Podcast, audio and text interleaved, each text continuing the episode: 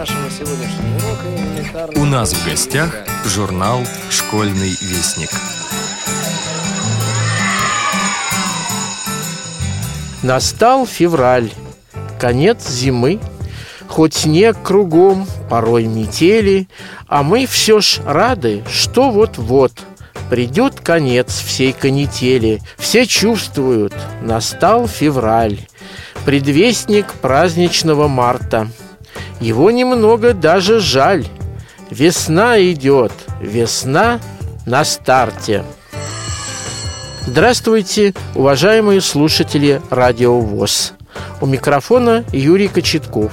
И, как всегда, я расскажу вам сегодня о содержании очередного февральского номера школьного вестника. Начинается данный номер с объявления «Внимание, внимание! Российская государственная библиотека для слепых и редакция журнала «Школьного вестника» объявляют – о проведении патриотической акции к 70-летию Победы в Великой Отечественной войне 1941-45 годов «Вахта памяти». Мы предлагаем вам, дорогие ребята, рассказать о членах вашей семьи, принимавших участие в боевых действиях или ковавших победу в тылу. Ваши лучшие рассказы будут опубликованы на страницах журнала «Школьный вестник» и размещены в социальных сетях интернета. Одним из наиболее эффектных механизмов повышения социального статуса и уровня защищенности лиц с ограниченными возможностями здоровья является получение ими профессионального образования – выполняющего компенсаторную и реабилитационно-интеграционную функцию. Поэтому возникла необходимость многоаспектного изучения и анализа опыта изучения профессионального образования инвалидами по зрению.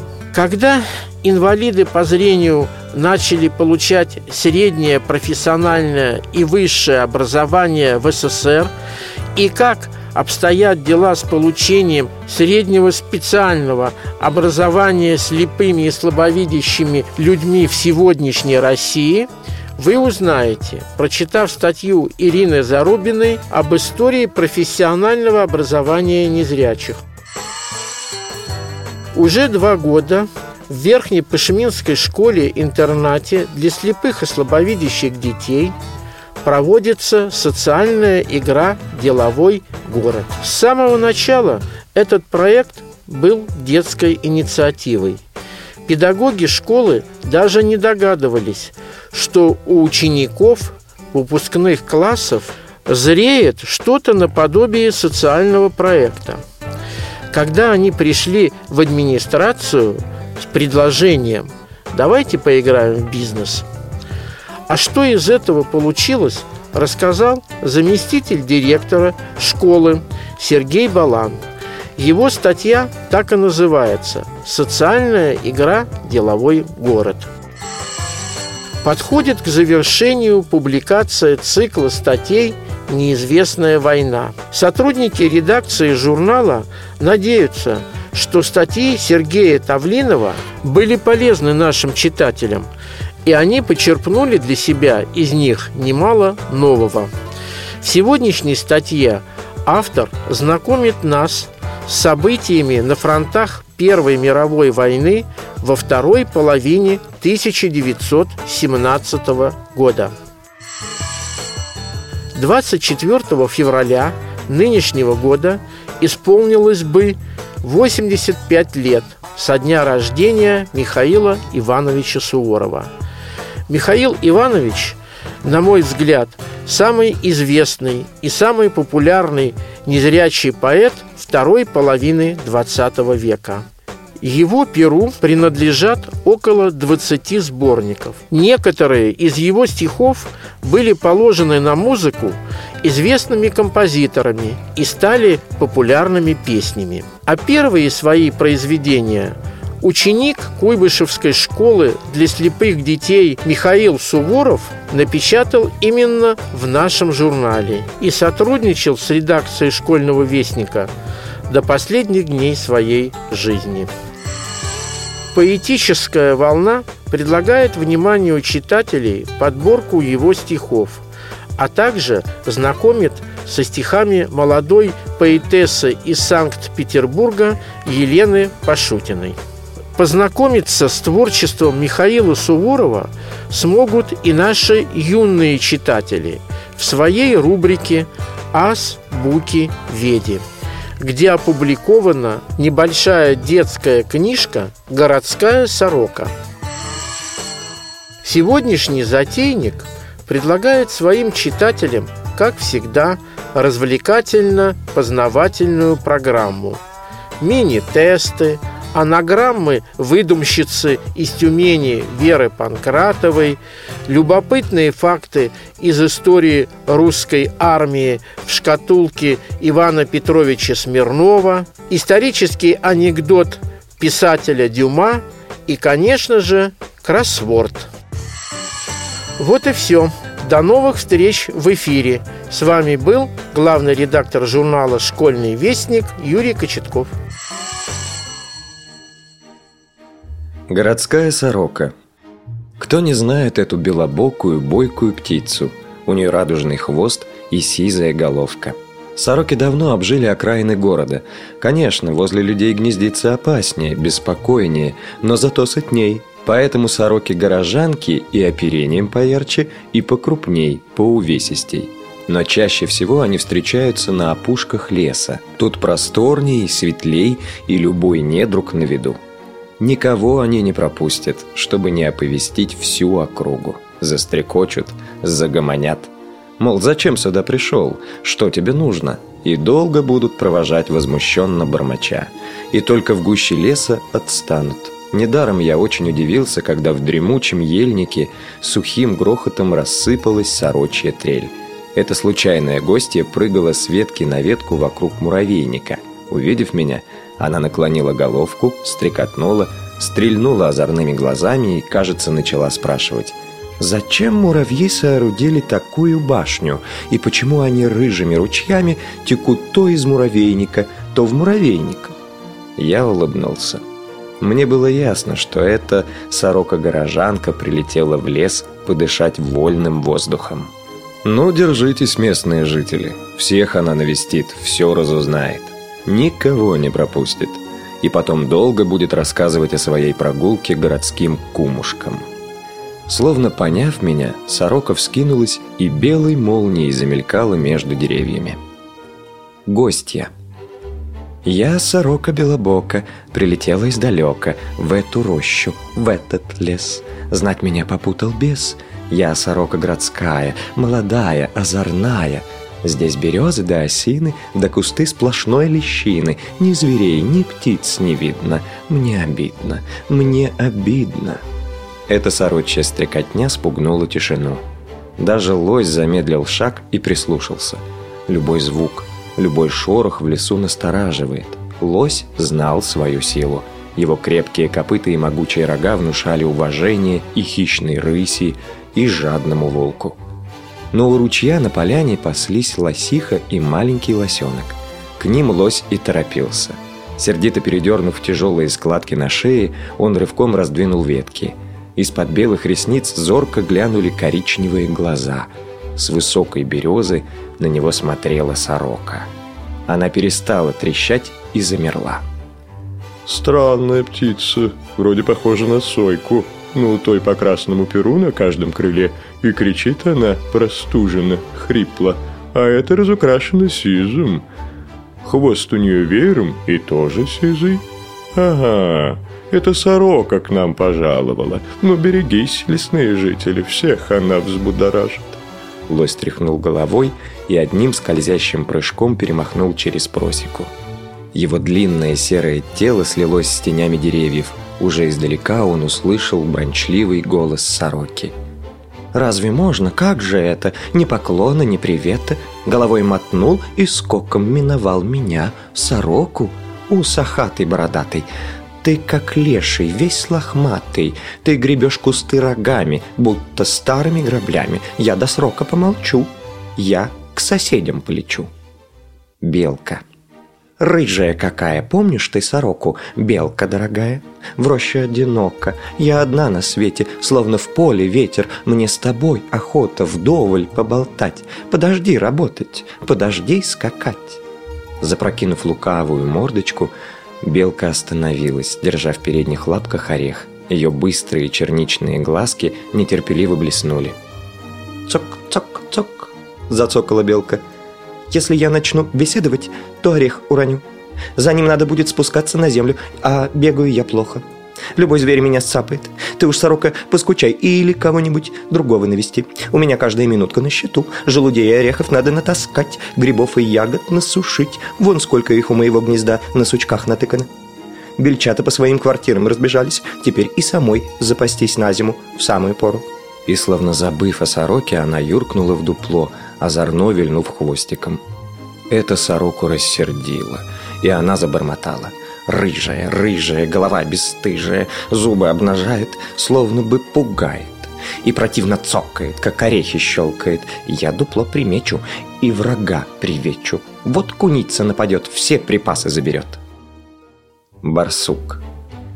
Ты, сорока, верь, не верь, из норы крадется зверь, толстозадый и когтистый, раздвигает морды и листья, под кустами малыши. Ой, сорока, не дыши. Я, конечно, понимаю, что семейство испугаю, но сижу на ветке тихо, водит носом барсучиха.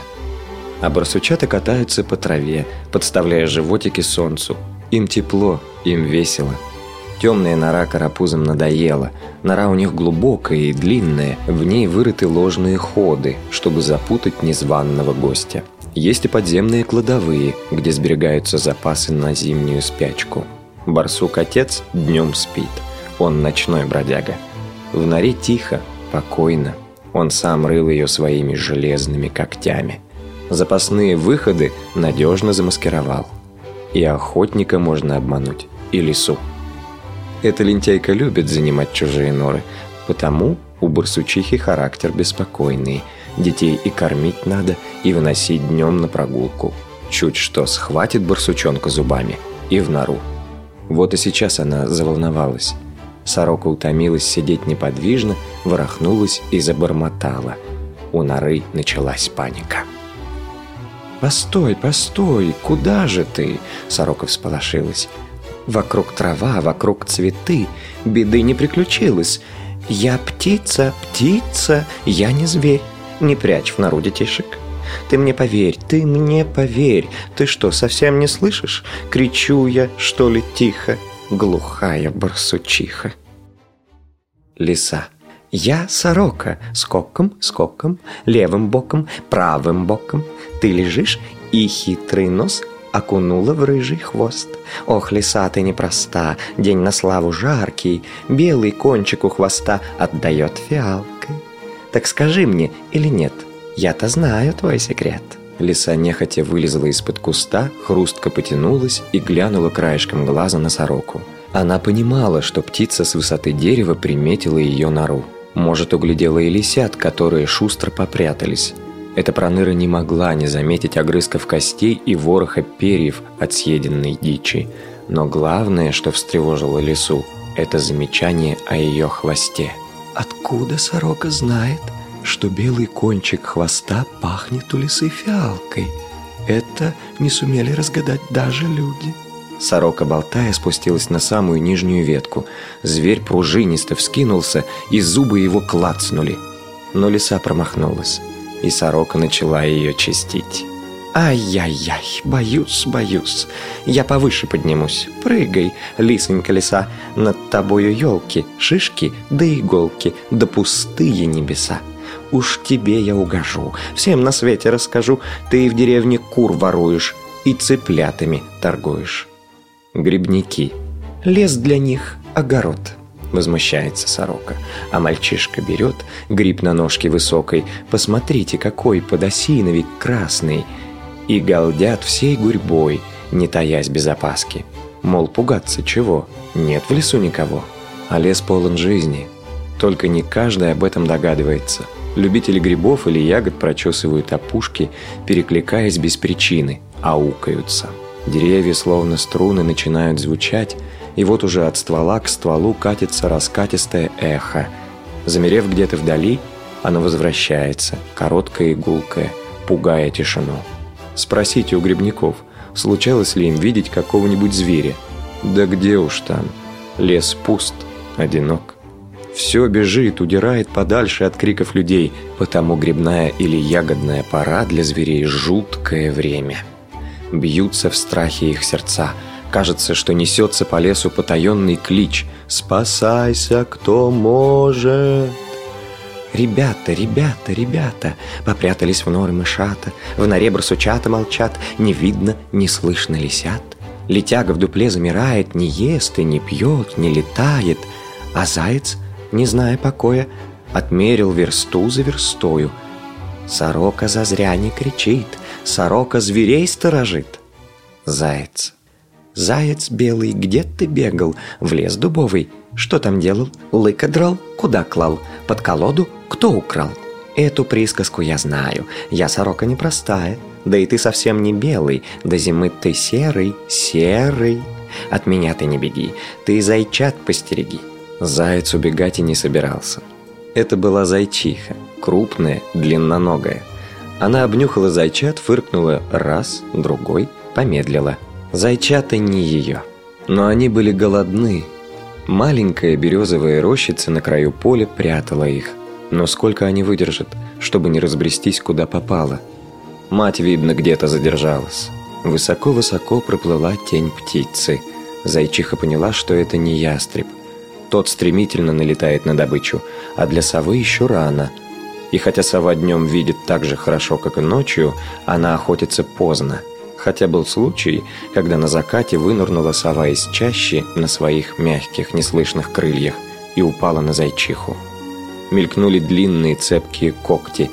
Тогда зайчиха мгновенно перевернулась на спину и так полоснула хищницу задними лапами по животу, что сова отпрянула и покатилась в траву. А коршун зайчихи не страшен. Это он ходит кругами в синеве, но сорока подала тревожный сигнал. «В небе коршун, в небе коршун, ты, зайчиха, не зевай, ты, зайчат, вовез, в горошек поскорее укрывай». Или ты совсем не трусишь, лишь усами шевелишь? Не сложила в страхе уши, словно барыня лежишь? Поняла я, наконец, коршун в роще не боец. Бобры ни гнезда, ни норы, только хатки, хатки. Вот устроили бобры от жары палатки. Пилят, видно, по ночам молодой осинник, тащут скопом до ручья к самой середине. Жить бобры умеют, зубы не жалеют. Сорока быстро оборвала свой монолог. Никто ей не отвечал. Бобры сидели в своих хатках и верно дремали. По берегам были разбросаны ветки осины и березы. Вдруг кто-то в воде завозился. Какому-то бобру не спалось. И он принялся расчесывать свою темную шелковую шерстку. Делал он это очень ловко – на задней лапе у него был раздвоен длинный коготь. Этим гребешком и прохаживался бобер по своему наряду. Даже длинные серебристые волосики укладывал аккуратно. Минуту спустя он снова заметался на мелководье. Сорока ахнула. Одна лапа у бобра была зажата капканом, и цепь от него тянулась к толстой сосне. Заметалась захвостая, запрыгала по веткам – в мелколесье появился лесник. Сорока не могла поверить своему счастью. Она видела лесника раньше, знала его дом. Кряхтя, старик отжал пружину капкана, проверил лапу бобра и отпустил его. Тот нырнул и скрылся в одной из хаток. И сорока сразу дала волю своему гневу. «Ты, лесник, постой, постой, у тебя в лесу разбой!» Ты себе в избушке спишь и за лесом не глядишь. Браконьеры я им дам. Бродят всюду по лесам. Я волнуюсь тут с утра. Чуть не слопали бобра. Хорошо, что ты успел. У сороки вдоволь дел. Волки. Ой, какое место, мрачное какое. Ель стоит навесом над сухой травою. Это кто, щенята? Надо ж ошибиться. Кость грызут волчата, нечем поживиться. Бродит где-то волк-отец. Ба! Явился, наконец. Сорока приметила, как волк, появившись у логова, остановился и отвернулся от своих волчат. Волчица прыгнула к нему и укусила за плечо. Волк не пошевелился. Тогда волчица вцепилась зубами ему в живот и несколько раз тряхнула. Волк-отец отрыгнул из своего желудка непереваренную пищу.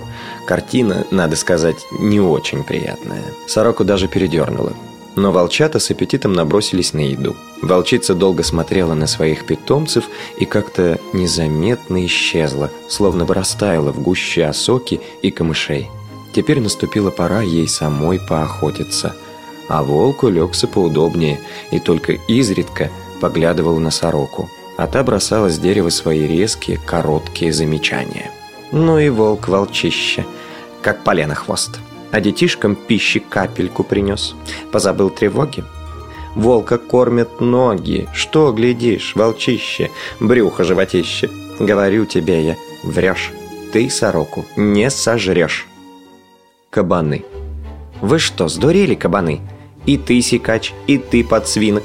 Вы до ушей натерлись глиной. Одни глаза едва видны. Все-все, великие и малы, вы из трясины выходите. Меня, сороку, не смешите. Неужто мало вам хулы? Кому смотреть на вас охота? Как черти лезут из болота. Ну, ну, сорока, болтай себе, болтай. Хорошо сидеть высоко на дереве и чистить перышки. А ты знаешь, что даже домашний поросенок лежит в какой-нибудь луже и блаженствует? Ты знаешь почему? Думаешь, он грязнуля? Ты только посмотри, сколько комаров и слепней в лесу и на болоте. Спасу от этих кровопийцев нет. Вот поросята и дикие кабаны и купаются в жидкой глине. Потом полежат на припеке, обсохнут, и никакие паразиты не страшны им в такой броне. Бегай, резвись, можешь полежать и на муравьиной куче.